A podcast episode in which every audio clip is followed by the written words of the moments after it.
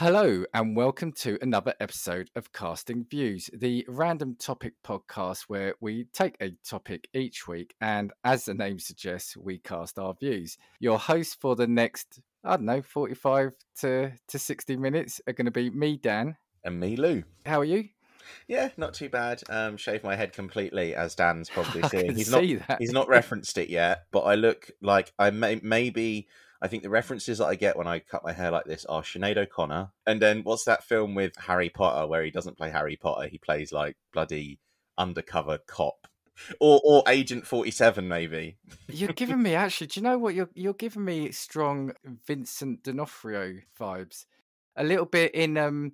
You're not as bi- you're you're nowhere near as big as his character, but Kingpin when he plays Kingpin in Daredevil. I can see you're googling that, aren't you? I am googling it because you know I've got no idea who Dan's on about. Yeah, you're giving. Oh no! Don't say you don't know who he is. Um, yeah, um, slightly offensive, I would say, from Dan there. Fair enough. That's the first, no, epi- the first shot of the episode It's not, it's not offensive. I'm, I'm talking about in terms of the head, the hair, the haircut. Oh right, okay. So just so just from the head above. I mean, there was plenty of bald people you could have picked: The Rock, Vin Diesel, Jason Statham, but we went with Vincent D'Onofrio. the thing with the the Rock is um like he's proper bald, isn't it? Not the Rock. Vin Diesel's proper bald, isn't he? So actually, no, it's not. It's no, that's not him. There. Oh no, hold on. I'm going to be cutting a lot of this out. Don't worry. Um, I'm going to have to find out. It's it's Vincent D'Onofrio, but um, it's Vincent D'Onofrio. Full Metal Jacket. That's yeah, the vibe you're giving me. Yeah, yeah, yeah. That's got you. Yeah, I know who you mean. Fair enough. Yeah, you know what? I'll I'll take that one as well. To be fair, because yeah, you've shaved it, but you've you've almost got like the five o'clock shadow, but on the top of your head. If you know yeah, yeah, mean. So- basically, yeah, yeah. That's a really good comparison. Really good comparison. right. The the only thing for me, I want us to kind of get stuck into this episode, but the casting views injury curse has struck me this week. I uh, turned over on my ankle last week, and it fucking hurts like a good one at the moment. so where I work now, they've got a um, they're next to this lake, and it's really nice. So I go out for a walk every day. And on Friday, I went with a colleague, and she goes, "Oh, I could show you a longer walk if you want." So went on this longer walk, and it's cutting through like the parks are over a field, and you know it's on muddy, and and it rained the day before, so and there's twigs everywhere. And I don't know what it was, but we were ever such a slight. And when I say slight downhill gradient, I'm talking about like a, a, a marble wouldn't even roll down it. It was that slight. But me being me, I put my, my foot down and it just went right under me. So you know the knuckle of the ankle, it Yeah. scraped scraped on the floor. So, have you sought like proper medical assistance for this yet, or no? Not yet. So this was on Friday. We're recording Monday. It's puffed up like a good one. So I've got an ice pack and it's starting to bruise quite a bit now. But we'll we'll see. We'll see. It definitely sounds sprained. I don't know if there's any treatment for a sprained ankle or if it's just rest and some ice. I was worried that I might have. I know it sounds bizarre, but my partner she broke her ankle by tripping over a tree root, and I heard a noise. Now I'm I'm thinking it was a twig or something when I did it. So I don't think I've broken it. I'm not saying that, but yeah, it's it's not gone the nicest of colours at the moment. So the casting views again hits us. So More broken bones, more illness. yeah. Actually, before we get on, no need to pretend we're a game show this week, so we're not talking about that. Although there's, you could say there's similarity. So we're Yeah. going to hear from some friends first. Um, we're going to hear from Antonio. I've called him this number of times, the busiest man in podcasting. You can hear him on the Cultworthy, the Cultworthy Classic, and his latest Milf and Me, which is about relationships. It's a brilliant podcast. Make sure you listen to it. But let's hear from Antonio now. The Cult Worthy Classic, a cinema podcast dedicated to obscure films and cult classics made before 1970. Join me, Antonio Palacios, weekly on all listening platforms or at thecultworthy.com. The Cult Worthy Classic, we're bringing the classics back. And we're back. So, Lou, we want to talk about, for an episode, possibly two, we want to talk about gambling and betting, don't we? We do gambling and betting. I, I guess you'll probably run through how we'll kind of tackle this subject. I, I had a couple of approaches to it, but before we get into it properly, unlike normally, we're probably not going to go down the real sort of darker side of it. So I can appreciate that for some people, gambling is an addiction and, you know, it might be a serious thing for them. We're not really going to tackle that as such. I think we're going to talk about some of the things that might lead to that. There are plenty of places to get help if you or anyone you do know. So I just wanted to say this right at the start. In England, you can go to begambleaware.org, and in America, you've got gamblersanonymous.org. But yeah, we kind of wanted to talk about the subject as a whole, didn't we? Yeah, yeah, kind of more general, kind of what how gambling's changed, like evolved, that sort of thing. I think, and then maybe some kind of instances of like maybe either silly or obnoxious things that have happened as a result of, of gambling. Let's have a go at this one, talking about our experiences with gambling, and I've got some facts around some big losers and big winners. And maybe we'll see how we go. Second episode, we can have a look at because I've picked up some really random things you can bet on. So let, let's see how we go on this. But tell what, I'm going to throw it over to you first. What's your experience with betting? Do you have you done it? Do you do it now? And what do you consider betting? I guess also. Yeah, I think gambling's changed even really drastically, probably since like the, the the age where I could legally gamble. So I would say that your earliest experience of gambling is probably like at sixteen. You can buy a lottery ticket because I would consider that you are paying money for a chance at winning completely randomized odds, obviously astronomical odds. So I would consider that lottery tickets are probably uh, a form of gambling. Um, I've been horse racing once. Um, again, a little bit oh, of a yes, novelty. Have, yeah. yeah, you know, I, I turned around when I went there and I said to myself, I was like, look, gambling's obviously like ingrained into horse racing. That's what it is, basically. It's just an excuse to gamble, really, horse racing. I don't know people that, that prefer the horse racing comparatively to the betting on the horses. But yeah, in that instance, I kind of just took, I think it was a hundred pounds, and I thought, this is what my day is going to cost me. So that's the amount of money that I'm just willing to lose, and I would be fine. And that's it, basically. So I think, like, I've always set limits. But in terms of, like, you know, there's people that put accumulators on football every weekend never really done that. I don't think I've ever bet on football, to be honest with you. I don't think I've really ever bet on sport. I buy a lottery ticket probably once a week, but apart from that, I don't really have um, have a proper real experience with gambling. I've been into a casino and watched a casino, but I didn't sit down and spend any money in there. I just sat at the bar. well, you don't have to give figures, but how did you do at the horse racing? Oh no, I lost all the hundred pounds. yeah, yeah. Oh yeah, that shit was way harder than I thought it would be. I thought to myself, I was like, you know, television makes this look so fucking easy. Um, turns out that Homestead or whatever the fucking horse I bet on in, in the third race decided to fall over at the first uh, first length. So um, yeah, no, I, I didn't do particularly well with horse racing. But for me, that was more so I'm doing that because it's a day out comparatively to like, let's say that I went out because because it was for an event, it was for a birthday if I'm doing that versus going on a night out in London, I've probably still spent less money at the horse racing, even though I've like wasted a hundred pounds, as opposed to going out and spending fifty quid to get into a nightclub or something in London, and then yeah. twenty three pound fifty on every drink that you buy. So, but that wouldn't be something that was really regular for me. But no, I didn't do very well. I've also never won the lottery. So that's never really panned out for me either. Um, could you see why it could be fun to do when you're at the event could you see how or, or sorry let me rephrase that rephrase that. Could you see how you could get caught up in it when you're at the event?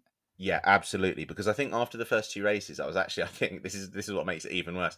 After the first two races i actually think i was 150 pounds up. Okay so I'd won the first two races, and then on the third one, so I basically turned around and said, "My initial investment is what I'm willing to lose to have fun today." So then yeah. I turned around, I was just like, "I'm just going to spread whatever I have in my pocket at the time across all of the races and just see what happens." But yeah, I can understand it because it's a little bit of a thrill, isn't it? And I think that's what it is. It's like that hit of dopamine, like, "Oh, I won from the first two, and then you turn around and you're like, "Oh, must must win the third one as well because I'm on a roll and I'm really lucky, and this is the way it's going to be."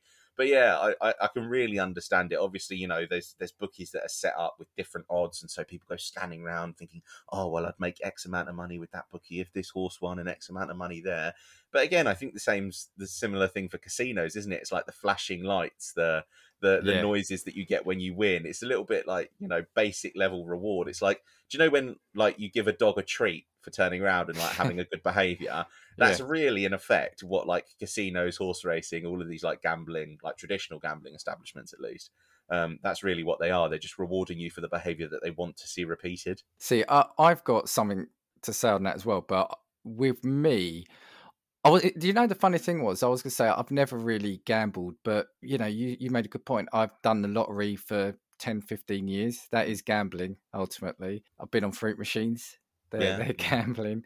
In terms of what we would say the old school betting and gambling, I never really did. Um, so I was I've never really done the horses. The you, you know we've got the Grand National here that, Yeah. it was a big one-off event, and I think it's not so big anymore. I don't think, but it was kind of in the nineties. It was it was it was huge, and I remember my dad's shop. You know, the family business was next to a betting office.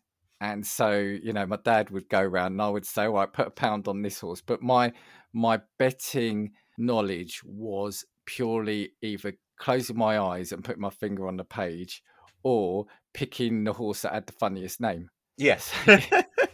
So that was really the only sort of old school betting I would do. The funny thing is, right, is now what you were saying at the end about all the flashing lights. I, I think the move to online was on behalf of the betting companies huge or, or a brilliant idea in terms of capturing so many more people because as i said the shop the, the, the family shop was next to this betting office and sometimes i'd have to go in there to get change my dad would say oh can you go get some change from them i'd go in there and it was the most depressing place i'd ever been into there's no windows it's all Yeah. dark yeah. I don't know what you call them, but the, the cashiers, the bookies are all behind like shutters.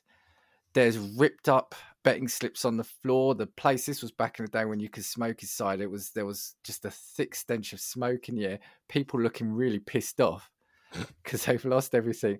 And that's maybe that helped me decide that I actually wasn't gonna gamble. I don't I don't know. I don't know. Yeah, it is true. Like the the the traditional like bookies, and I imagine the place was probably smashed up every like six months, wasn't it? Like There was there were there were quite a few armed robberies on it. Yeah, yeah. this is what Yeah. I mean. But yeah, I think like the traditional bookmakers, and and yeah, it had a really like dingy undertone to it, wasn't it? Like again, even but even now, you walk into bookies and they're all the same. Again, like you said, no windows. The front are always blanked out because they put posters over the windows, so you don't know because you walk in after work and it's five o'clock and it's still sunny.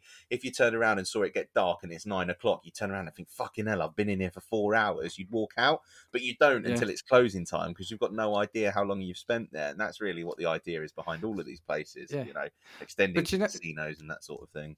But you know what? Another funny thing was that probably does resonate with me. So we had a, a fast food shop, a takeaway, and there was this guy. I'll never forget him. On a Saturday, he would come by, and he would come in, and because our the shop shut at two o'clock, our shop shut at two o'clock for a, for a couple of hours in the afternoon, and this guy would come in and pay for his food in advance because he knew the likelihood would, would be that when he came out of the betting office, he wouldn't have that money.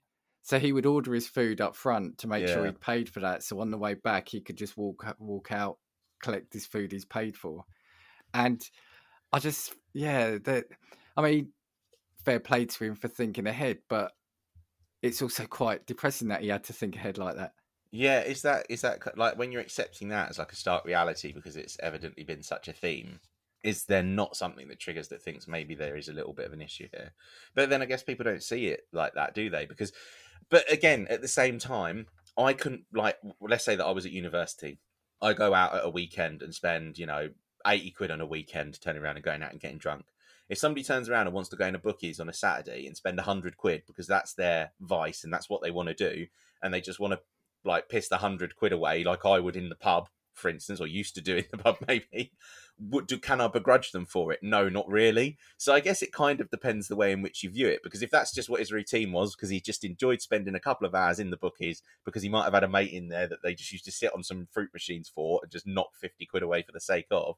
I can't really begrudge that too much. I guess it's to the extent of like you know, where's the line between that being acceptable and that being like a problem? Absolutely. As we said at the start, obviously for some people it might go too far in its addiction, but I still think you can enjoy gambling Yeah, because there are so many things now. I've been to a number of casinos. You know, I've been unfortunate. I've been to Vegas now. When I went there, me and my other half, we intentionally made sure we didn't. We, you know, we're not gamblers anyway, but we didn't want to lose loads. So we took, I don't know, we split, say, a hundred dollars between us. And she went off. She loved to do the roulette, and I didn't want to do that. I, I just wanted to go on the the fruit machines because, like I said, the lights were flashing and attracting me we had fun. So I think you can absolutely have fun. And there's so many different things now. Like you've got online gaming, there's bingo, Yeah. What you said about the flashing lights, the thing that really made me realize how gambling had changed was so you know there's a number of websites where you can get money. If you sign up to this they'll they'll and spend a fiver here they'll put 10 pounds in your account or you Oh, get yeah. cash back things like that.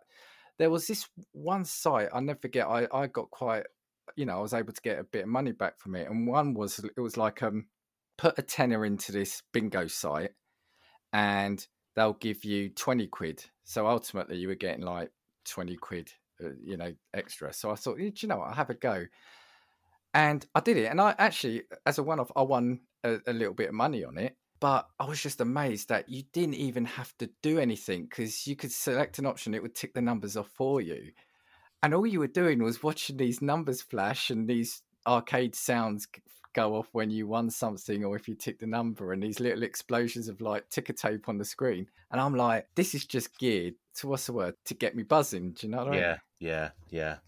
Hundred percent.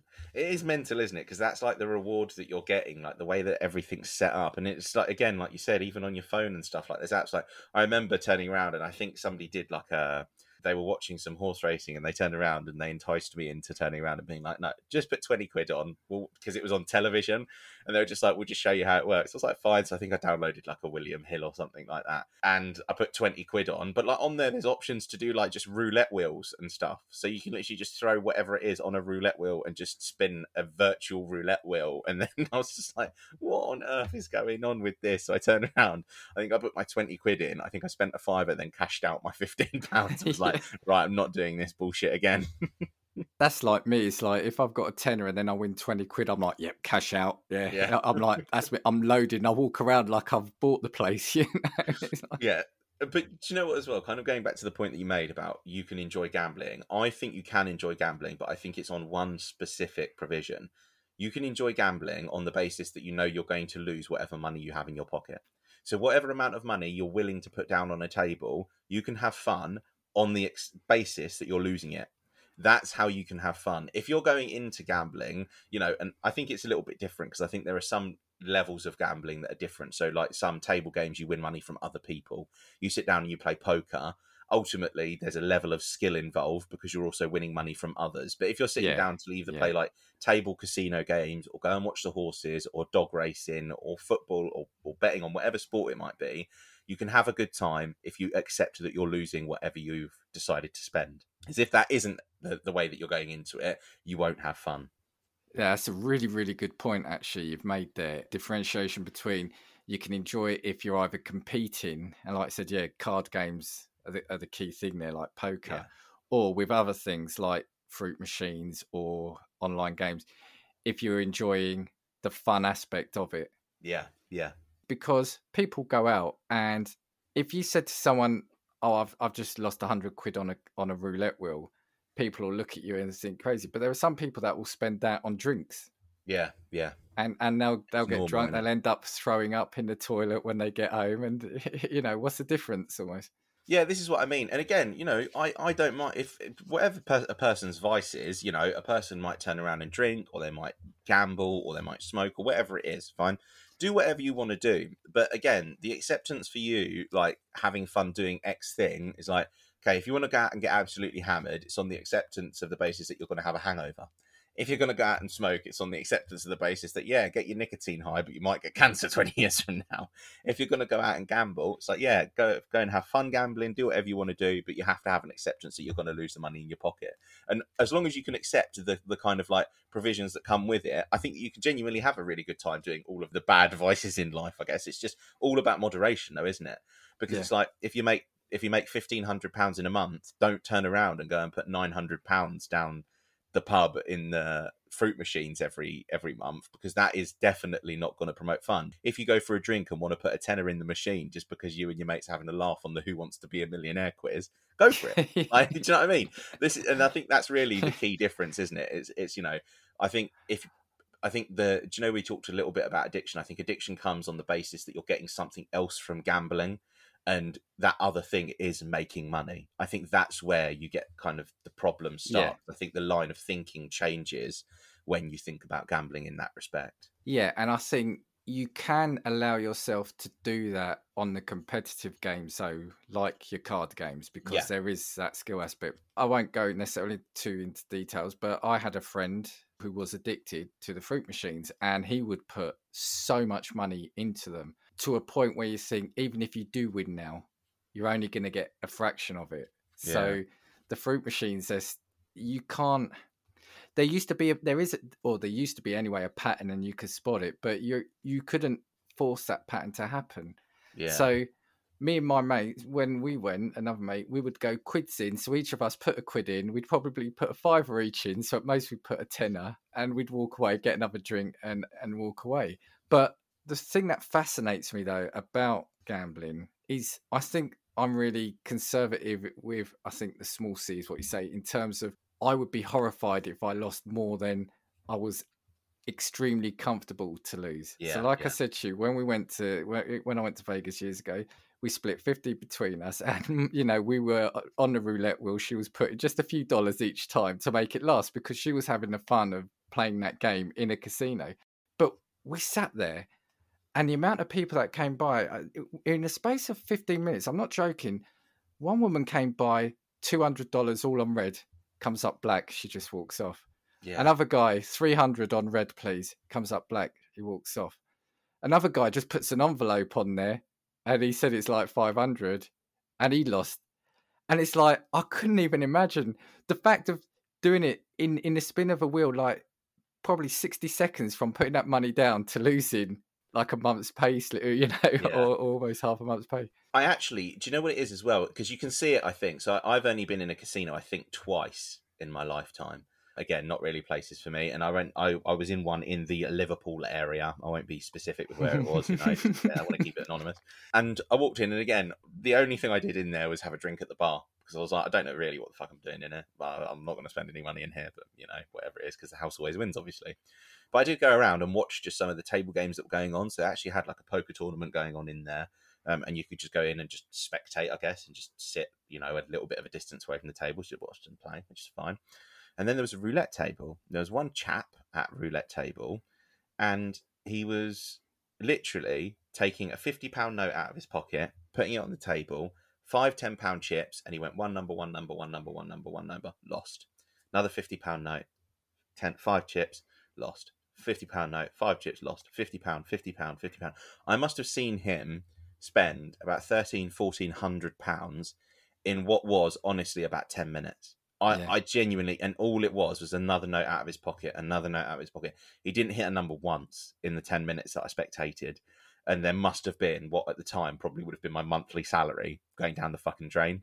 And i just thought to myself i was like this isn't like what what what is the purpose behind this exactly? Because again it's like what you said about winning. It's like okay so he can hit one of these numbers at 32 to 1 now. So it's 32 times his 50 pounds. But the amount of money that he's going to have to put in just to hit that number once is immaterial anyway. So he's not winning in the long run regardless. Exactly, exactly. because also it's not it was 10 pound chips. So it's like okay so he's winning 320 pound back or 380 pound back or whatever it is on the one spin. But that's brilliant because I've just seen him put 1400 pound down the drain already and I've only been here for 10 minutes. He's probably been in here for 45 before this.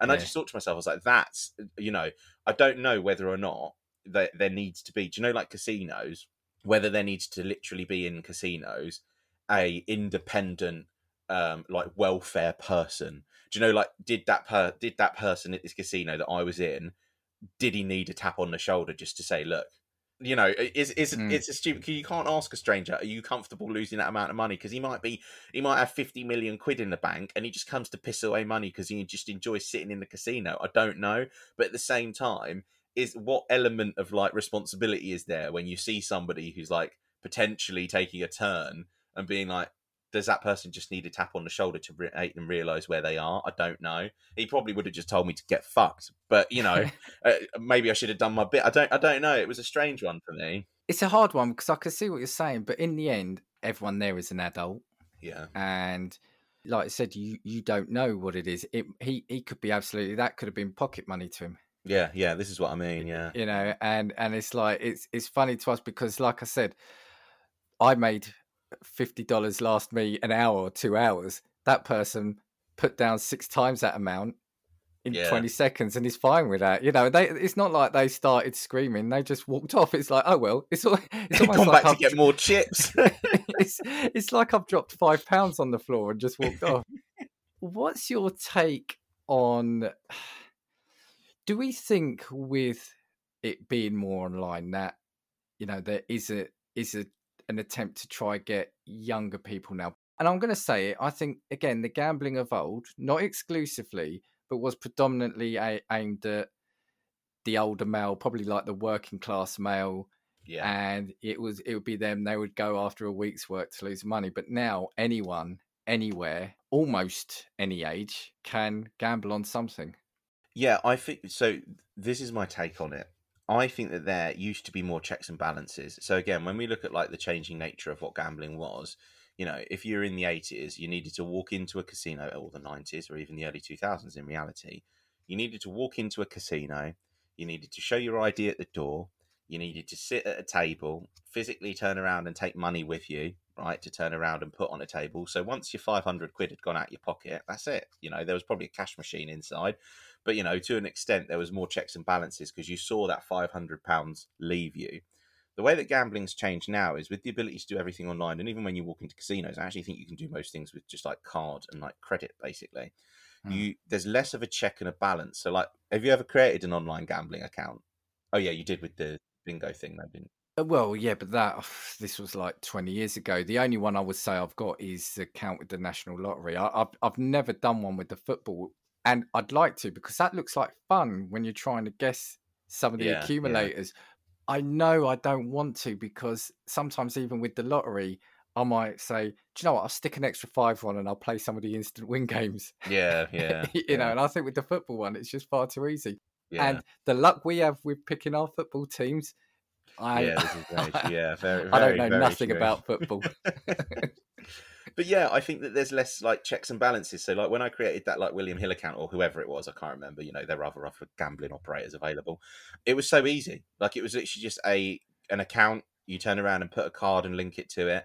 Um, I can't remember what level of ID check there was, but it opened my account immediately. So I don't know if I had to like scan an ID or something. But again, could you do that if you just nicked somebody's ID, like people do to get into clubs and that sort of thing now?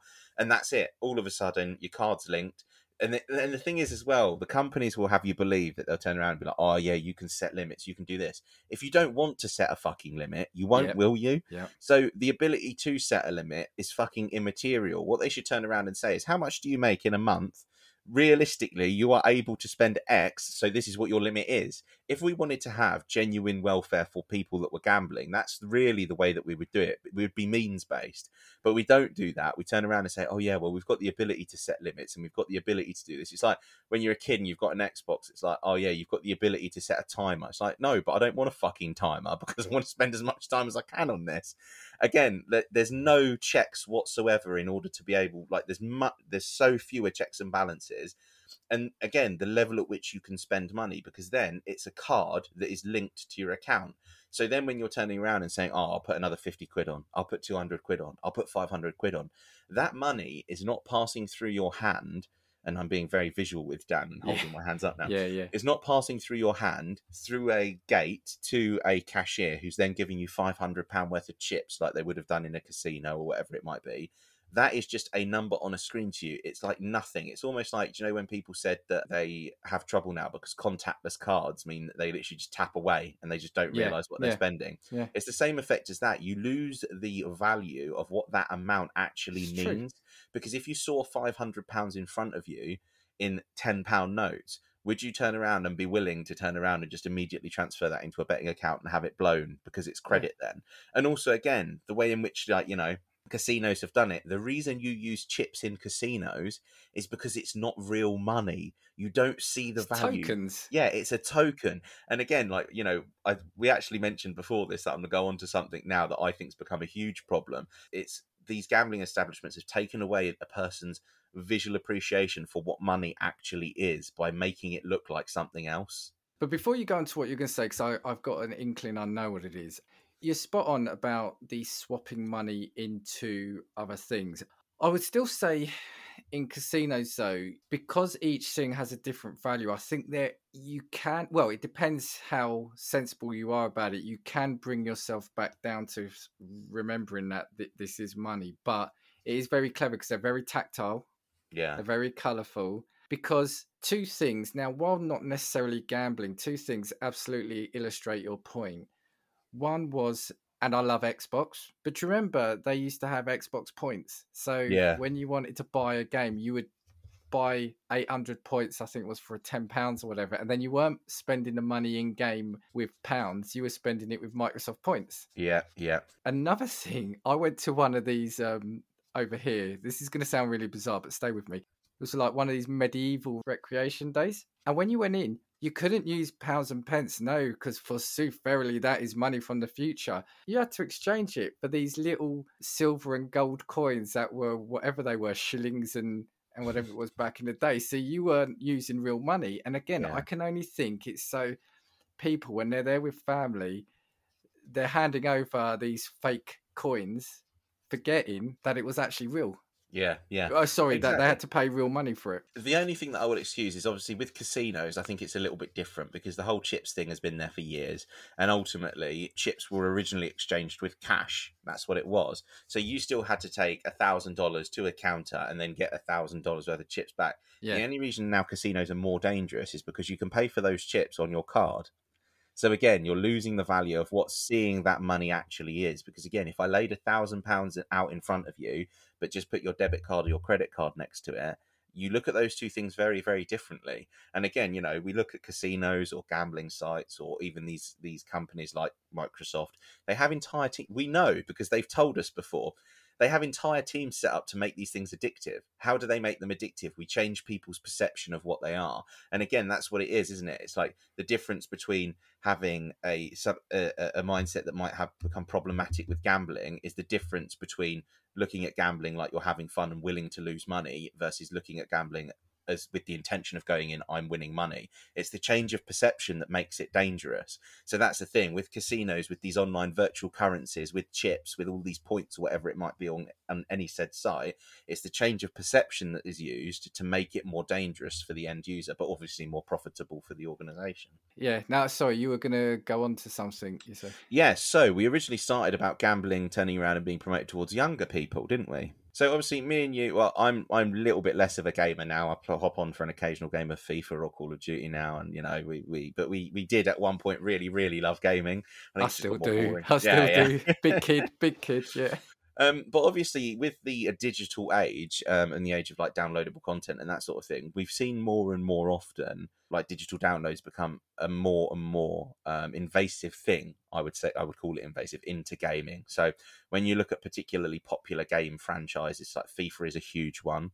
Um, Call Yeah, of Duty was one, and Call of Duty had their whole loot box scandal Oh, the loot So- boxes. Yeah. yeah, Yeah. yeah. Call of Duty loot boxes. I don't know which Call of Duty it was that introduced them, but I think it was one of the ones where people started floating about and jumping and flying in space and shit like that. So one of the ones that I didn't play, and then I think World War Two was pretty bad with it. Um, so what you could do in this game is again spend real life money on Call of Duty points, and then buy loot boxes of Call of Duty with Call of Duty points that gave you like items in game. So I don't know if it was like camouflages for guns or whatever it might be. The problem with this is that whilst Call of Duty is an 18 plus game and it should only be 18 year old plus playing it, we know for a fact that so many kids have access to Call of Duty. If you've ever been in a Call of Duty lobby and anybody's got a microphone, when was the last time you remember like hearing another adult voice? Yeah. Yeah. Do you know what I mean? And FIFA especially. So I think FIFA is like a PEGI 8 or something like that game. So I think Yeah. it's like 8 plus or something. And they've Their got FIFA team- points again, Yeah. haven't they? Yeah. So their Ultimate Team series has had FIFA points now for I think eight or nine years. Um, originally, again, we talked about it. If you wanted to buy a pack in FIFA Ultimate Team, so just for context for people that don't know, FIFA Ultimate Team is a football game mode, and you can spend real life money to like build a team full of real life players and then play football matches with said team. And you can spend money to buy like a pack, almost like a sticker pack. And what you do is you get random players in it Randomized pack of yeah, players. randomized. Originally, in its original iteration, you did have to spend actual money. So I think a pack or premium pack was like two pound forty nine. They then introduced FIFA points. So then per pack you were spending two pound forty nine. Then after that, you're spending 150 FIFA points. And again, the change in perception and the continued success and growth of FIFA Ultimate Team has to be for the way in which they've created the system that changes people's perception of what these things are. And also, the other concerning thing about it is that FIFA is a, a, game for kids. It's a football game. There is no blood, there is no gore. It's kids that want to play with their favorite stars. And it's kids that just want to indulge in like some mindless fun on an Xbox or whatever it mm. might be. But it is ultimately gambling. Now, they got involved in a scandal. Do you remember a couple of years ago where they had to then publish the rates, like what particular items you would get in packs, and Call of Duty also has to did it had to do it as well. So if you are telling me that you are spending money on a random thing, if you liken that to a lottery ticket, it's no different, is it? Well, that's what I was going to say. The thing, the reason why they had to put on the odds of what they would get is because I think it was in Belgium, wasn't it? They classified it as gambling. And if you now look at the lottery website, even for the instant games, it tells you what your odds of winning is. So yeah. for this, it's one in 2.58. So therefore, it is gambling. Yeah. The funny thing about this, the whole FIFA thing, is I think it's important to say you, in theory, don't need to spend money. Yeah, in theory. Yeah. However, we know that to do that you have to really play it. You've got to grind you've got to you've got to play it and have a lot of luck whereas it's i'm not saying it's pay to win but if you want those big players you or, or you want to advance quickly you will be buying packs. And again it's addictive because it's not just you spend 800 points on whatever. The pack appears there's all fireworks that go off doesn't it? And it shows you each pack has got one main player in it and it will it will do the badge first of the country then it will yeah. have the club it really teases it out. It's like a long unveiling, and then the player walk out, and there's that adrenaline rush because you might have packed Messi, you might yeah. have packed Ronaldo. No, I've probably got Peter Crouch, but that doesn't matter. And also, the thing I don't like, and we're going to tie it into an episode, another episode we've done about social media, and uh, I'm not going to, we're not going to talk about the names either, but there was a whole industry of Twitch streamers their whole thing was buying and un and opening these packs, weren't they? Yeah, yeah. And I think a couple of them there was something dodgy that they were doing, but like I said, won't necessarily go into it. But it was about feeding that addiction. So even when you're not playing the game, or if you weren't overly sure, you could watch that and get hyped on the excitement yeah. of people, like I said, packing uh, Ronaldo.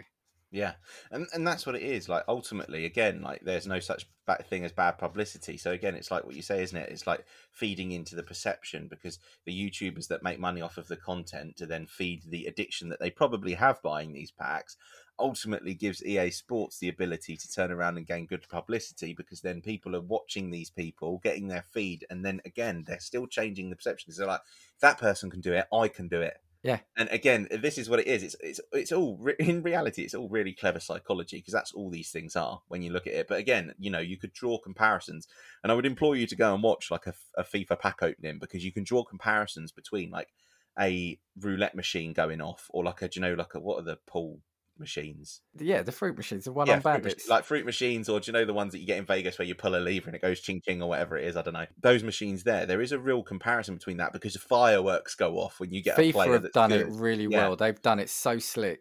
Yeah, honestly, it is unbelievable when you look at it and how this isn't more heavily legislated. I really don't know leading on from that, obviously, and gambling in kids, a big problem that I've had with modern day gambling, especially, is the way in which it's advertised. So if I were to ask you yeah. when the last time you saw an advert for cigarettes was on television or on a bus stop or whenever it was, when would that be? Well, that got outlawed years ago, didn't it?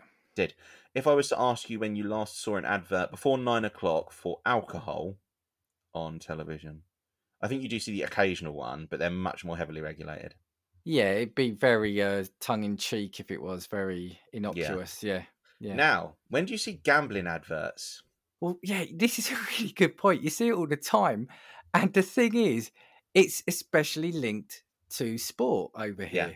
I don't know if it's the same. If you're in America, let us know. But here, you've even got during the halftime break, Ray yeah, Winstone will come on and tell you the odds at that time during the game on who the next who the next goal scorer is going to be. It's I find betting and like betting companies sponsoring teams and sponsoring football, I can't get my head around that. I don't think it should be allowed. Yeah, I agree. This is my big problem, and I've had a, a, big problem with gambling sponsors for a long while now. Now, my big issue with it is because football is a sport enjoyed by everyone, right? If you watch the FA Cup or the or the Champions League or the Premier League or whatever it is, and you pay a subscription, children go to football. Yeah, children aren't outlawed at football. Children can go to football games. Children can watch football on television, can't they? So why in the fuck are we bombarded with adverts before the game starts? Next top, not next goal scorer Erling Haaland, two to one. Next goal scorer Kylian Mbappe, three to one. Next goal scorer. How many corners are we going to get the next half? Then at half time, like you said, we get live updates on the odds. Then after the game finishes, we get the odds on the next game. Then in the ground, right, you get banner ads around the stadium on the billboards. Yeah, yeah, so when yeah. you're watching the game live, you can see Bet365 or Paddy Power or William Hill. Again, other gambling operators are available. I wouldn't recommend using any of them. Are popping up in the pitch, right? Then on the bastard shirts, right, that the players are wearing, I think what is it? Twelve of the twenty Premier League teams are sponsored by um, gambling companies. Yeah, and and why are you looking at that? Do you know? I think I know also why I don't like it is because historically there have been so many issues of players either being addicted to gambling, the football footballers themselves, or being involved in illegal activities because uh, for for betting they shouldn't be partaking in as a player. It just feels the betting companies and football. It just feels like they're in bed with each other, and I don't like that. And you know what? And that's what's really really sick in reality, and and the fact that it's just an acceptable thing in my mind, and that we've just turned around and thought, oh, you know what? This is just the way it is. And sorry, I've just got the stats on it. So in 2021 to 22, so it's not this this current season, but I think it's actually worse this season nine of the 20 sponsors were gambling sponsors. So betting, gambling, and game or gaming, like gambling, basically. That is a fucking piss take in my mind. And you know what, right? Uh, this subject actually does really trigger me because what are we doing? Like, we wouldn't allow Marlboro to go on the front of a football shirt, would we? No, not anymore. No, no. We wouldn't. And why is that? Because we don't want to promote cigarettes to people just generally, and we also don't want to promote cigarettes to kids specifically. The whole reason we turned around and decided to put big boards in supermarkets. So, for anybody that doesn't know, we had a packaging ban in the UK on cigarettes and tobacco. So previously, whereas cigarettes would be in bright, shiny packaging and you know uh, all of these different colours, they all went into standard. What are they now? Like grey boxes, basically, and they've all yeah. got like pictures of people picture, yeah, yeah, pictures of people with cancer or with limbs falling off legitimately all on every single packet. So there's no differentiation. And then in supermarkets they are no longer on show. They are behind screens that are opaque so you can't see them. So you specifically have to go to a counter ask a person who will then go behind the screen to get you whatever you want. Why did we do that because we didn't want to promote it to kids because we realized putting cigarettes in bright gold packets or silver packets or neon blue packets was something that would turn around and potentially get children interested because what do we do with kids toys? We make them the same colors. What do we do with all yeah and, but and you know me, the, do, do you know the hypocrisy about that though is because we still got booze yeah, yeah, yeah, yeah. Uh, visible. And booze was a big sponsor. I'm, I, I don't think it's necessarily but I don't think you have alcohol sponsor football anymore. Like, yeah, oh, well, Tottenham used to be sponsored by Holsten, didn't they? Yeah, yeah. Carling was the Premier League. Yeah, Liverpool had Carling as well. Was it Carlsberg? It's a hypocrisy. I'm not saying the banning of cigarettes. We're going down a whole other topic, but I'm not saying that the, the, the banning of cigarettes because I ne- I've never smoked, but you know what? I do miss the old cigarette advertising on the, the old Formula One cars. Yeah. Yeah, we allow it for, for, for alcohol and we allow it for betting. And betting will happen whether they advertise it or not. Yeah. That's the thing because you've got betting sites, you've got Twitter accounts that are set up for people to say, "Follow me, and I'll give you the you know the best odds or what I think are going to win." There are Facebook groups set up for people to say, right, follow me and my bets of what I'm going to do for the ACCA this weekend. So it's, it, there, it is, yeah, it is the double standards, especially in a sport, football, which has been plagued by issues with gambling. Yeah, yeah, I agree. And this is the thing, and this is what the problem is, and nobody's turning around and holding it anybody accountable for it. Like the gambling companies have got such a fucking stronghold over it. And when you think about sport, especially football, is the worst for it because it's true. What what stranglehold does does gambling have over tennis? Yeah, you don't. You don't really. You no. see it at tennis? No, in, in terms of other sports here, we don't really ever see it with the Olympics. The Olympics is a huge event on for six weeks. Do we see gambling sponsors or do we see gambling adverts in between the Olympics? No. And do you know why? It's because football is an audience that is predom- not predominantly, but is a, is a sport where kids come through. You love foot. You begin to love football when you were a child, don't you? The reason that we still stick by fucking Spurs, as disappointing as they are to watch play football, right, is because we loved them when we were kids. That's what we were taught. When you're a kid now, coming up through the system, and you go and watch football with your dad or your mum or your grandfather or whoever it might be that takes you, you walk into a stadium, and on the front of the shirt that you're wearing, that your favourite player wears, you've got Bet365. And then when you go in the ground, you see the banner adverts for Bet365. It becomes an association. And again, this is what it is changing the perception. You're changing the perception to immediately link football and gambling together as if they go as one, as if gambling belongs there when it doesn't. And that's what my big problem is. What it does is it leads people into a hole that they don't realize they're even in because they've drawn a link between those two things when that link shouldn't be there to begin with.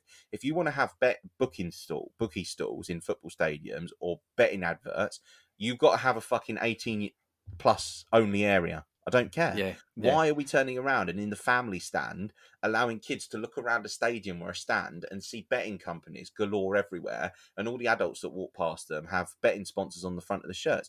It takes the piss. It's not acceptable in my mind because, again, it's hypocrisy, isn't it? We wouldn't do that now with booze. We wouldn't do that now with cigarettes because, in my mind, if we're going to allow Bet365 or William Hill, why not put Marlboro or Benson and Yeah. Hedges Yeah. or or Smirnoff or whoever it might be on the front of the shirt? I want to because I've, I've just had a look at the time. I kind of want to look at starting to wrap up. Something that's I've just remembered though when you were ranting then against it is I completely forgotten back in the day you used to do the pools and spot the ball as well, right? And that was actually from you'd go to your news agent and they would for the pools for people who didn't know what it was was you just guessing whether each game I think it was a selection of games from each division whether it would be a home win, away win or a draw and you would just tick the boxes and you would get the form from your news agent to fill in. Likewise, spot the ball. It would be a photo of a game from years ago and they've airbrushed the football out and you had to put an X where you thought the ball was. And again, it's just easy gambling because you would just get it and it's like, oh, I'm just going to in for the pools, I'm just going to put a tick here, here, here, here, here. For spot Yeah. the ball, I'm going to put random X's. And I think it was the amount of X's you put in win. And they even then brought out for the if you were hardcore a little stamp, ink stamp with like I, I can't remember if it was like 50 X's. So to make sure because the X had to be right in the middle of the ball, wherever it was. So it it, it really packed in like 50 X's. So you could buy a little ink pad and this this stamp to stamp on the picture to try and increase your chances. So there's been a history of trying to appeal to the non-gambler, which is, I think, Uh, maybe an analogy is like the alco pops for drinkers was to bring in non-drinkers into the alcohol field. Sorry, before we kind of move on, was there anything specific you wanted to say? Because I had some, I just had some examples of big winners and big losers. Yeah, yeah, go on then. We'll go through some of the the amazing stories and some of the horror ones as well. So, what's gone down as possibly the biggest ever sports bet was a 71 year old man who, who scooped a $75 million.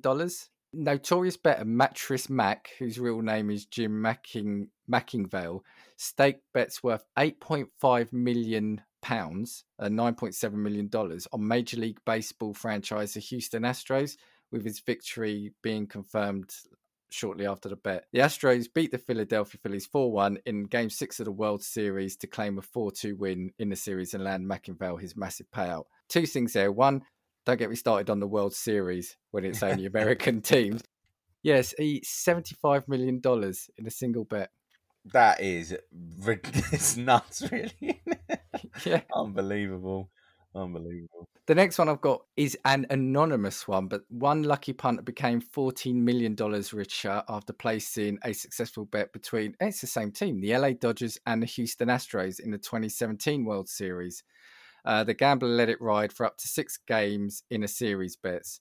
Rumour has it the punter was Eastern European and younger than 30 years of age, and he was wagering across a number of bookies in Las Vegas there's a few more, but I'll go on to losses. The biggest loss earner or want of a better term, is a guy called Terrance Watanabe.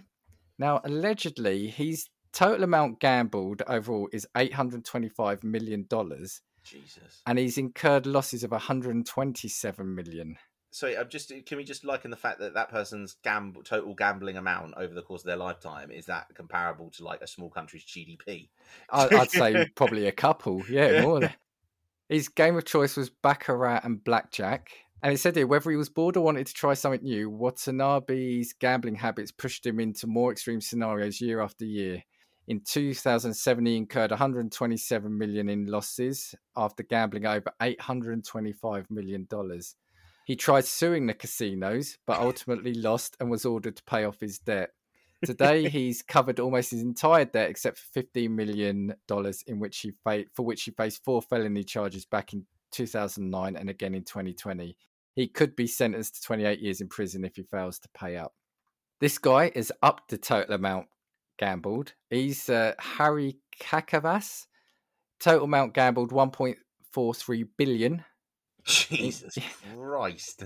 but incurred losses of 25 20.5 million. and He's paid his debt in full. Over the course of 16 months, Kakavas played Baccarat at the Melbourne Crown Casino in Australia and spent a total of 1.43 billion between 2012 and 2013. So that was in a year. 1.43 billion. How on earth?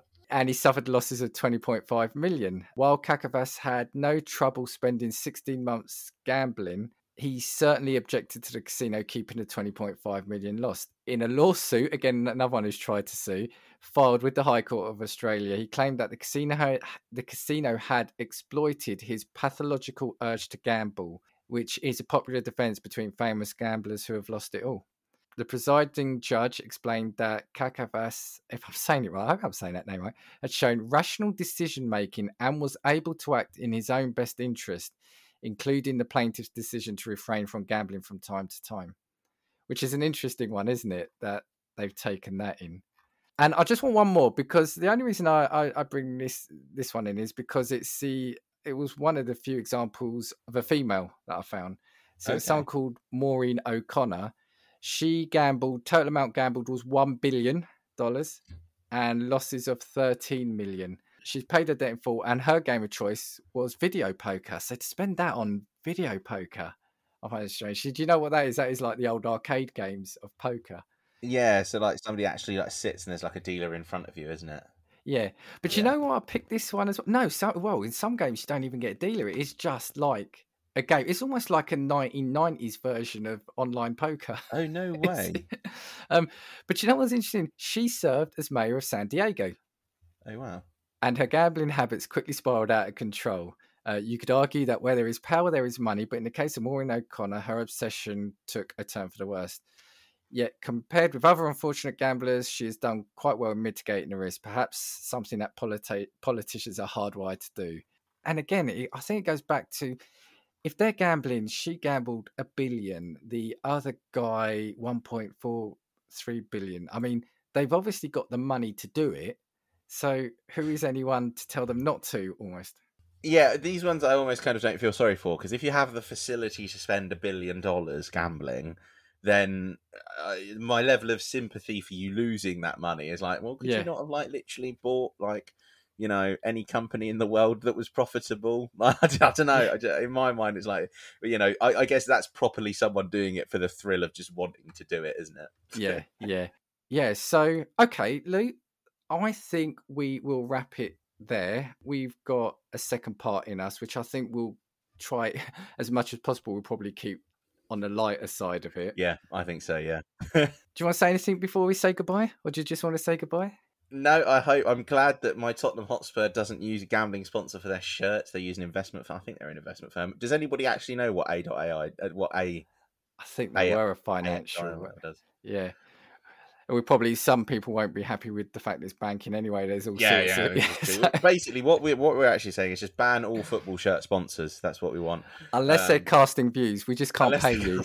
Yeah, yeah. If any football club wants to drop their Bet three six five William Hill sponsor and have us on the front of their shirts instead, please do let us know. That would be fantastic. Actually, we can't pay you, but you can go to our merch shop and pay for our shirts. You you can Yeah, actually yeah. pay for so, so I think that's a win win Yeah, yeah, I agree. I agree exactly. See, and you know what? Who who wouldn't buy a shirt with uh, with casting views not on it? With who who? Who would not want to buy a shirt with casting views faces Yeah, on I it? There think you I go. that one up. It's a little bit late. My brain's getting there. Right, so we'll say goodnight. If you've liked what you heard or you, you want to get in touch with us, you can contact us at castingviewspod at gmail.com. You can get us on Twitter at castingviews. Please consider leaving a rating on the podcast platform you are listening to us on. And we know there are a lot of podcasts from which you can choose. So we thank you for listening to Casting Views. Uh-huh. two, three, four. If I want your opinion, I will give it to Come on, check what we've got, cause you need it. Don't make us get a spark and force feed it. Come on,